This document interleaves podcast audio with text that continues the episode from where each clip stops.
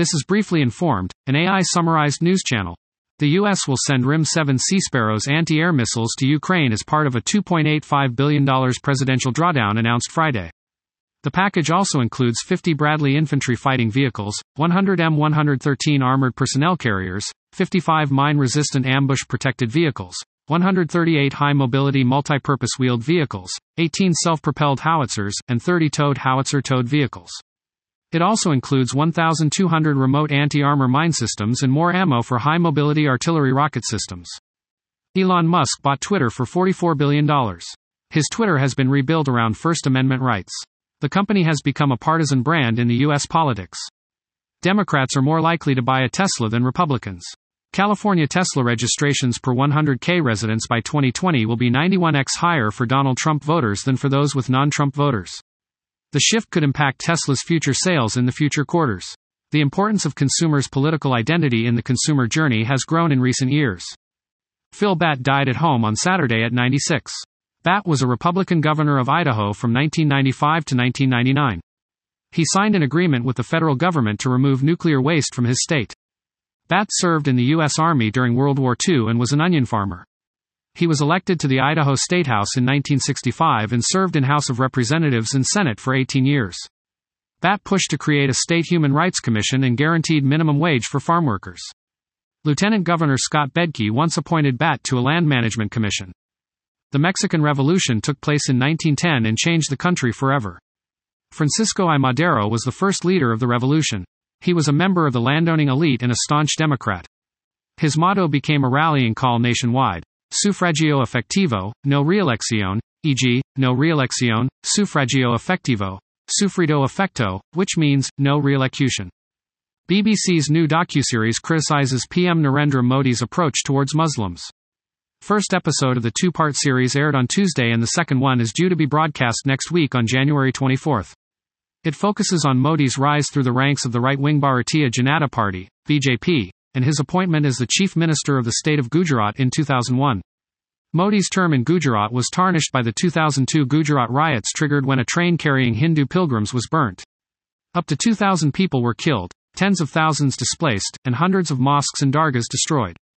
After the end of the Russian war in Ukraine, the immediate aftermath can offer a rare opening to fresh clarity, revised priorities, and unprecedented choices. The main note of a negotiated end to hostilities will be one of what did not happen. Ukrainian fighters laid bare the truth that institutions of liberal democracy are worth dying for, even as they fought.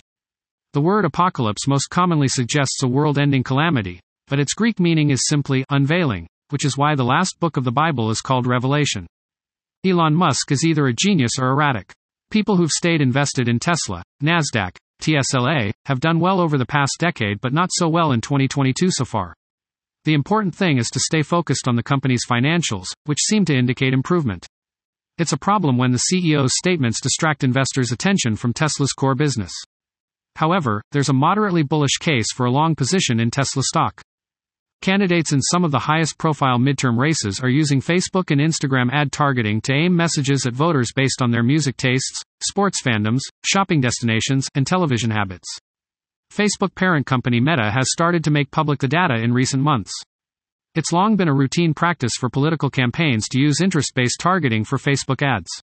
But earlier this year, Meta blocked advertisers from targeting users based on interests in social issues, causes, or political figures.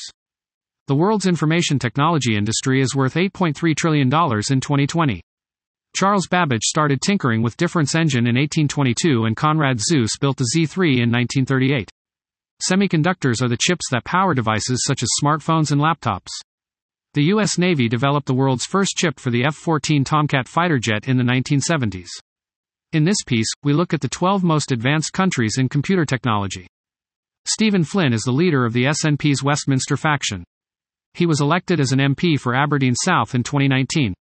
He wants to be more direct and confrontational than his predecessor, Ian Blackford, whom he replaced in December in what has been described as a coup. Flynn wants to focus on the future of the party and on democracy and the separation of Westminster from the rest of the UK. He is assertive and wants his speeches to be on the front foot in the chamber and on broadcast media. The days since the death of the Queen have been intensely political. Charles has been mourner in chief while introducing himself to the country as its new sovereign. The solemnities are alternated with a whistle stop tour of Gladhanding in London, Edinburgh, Cardiff, and Belfast. The state funeral takes place tomorrow at Westminster Abbey. The Lib Dems had to scrub their party conference. The author of the notorious Black Spider Memos to Ministers has sought to preempt anxieties about how he will conduct himself as monarch. Peter Schorsch, the publisher of FloridaPolitics.com, worked his sources to scoop the national press on the Mar-a-Lago raid story. Donald Trump confirmed the raid was confirmed by Donald Trump in a statement released minutes after 6:30 p.m. on Monday night. The story came from an old friend in Florida politics. The FBI agents were at Mar-a-Lago and left shortly after the contact mentioned the raid to the source. The source said, OF asterisk asterisk asterisk. It was a coup for the little-known digital news platform. Trump SPAC Digital World Acquisitions shares rose 22% on Thursday after Google approved Trump's Truth Social app for its Play Store. The app has been available in Apple's App Store since February 21. Last week, the Truth Social Android app showed up in Samsung's Galaxy Store app market. The former president has 4.2 million followers on the app, a far cry from the 80 million followers he had before Hugh was kicked off Twitter last year. Digital World adjourned a vote on an extension for the deal to take Trump's social media company public until November 3 to gain shareholder approval. Silicon Valley Association of Republican Women is recruiting and grooming a slate of school board candidates on the ballot this November. It is part of a national movement to put more conservative voices in down ballot seats. If elected, board members will be responsible for millions in funding and tackling issues like school safety and police on campus, as well as education disparity and teacher housing. The group opposes critical race theory, which examines racism in systems and communities throughout history and comprehensive sex education. It's the most candidates the group has ever endorsed. That was top news articles I could summarize. Please check the description of this podcast for the true sources of the information.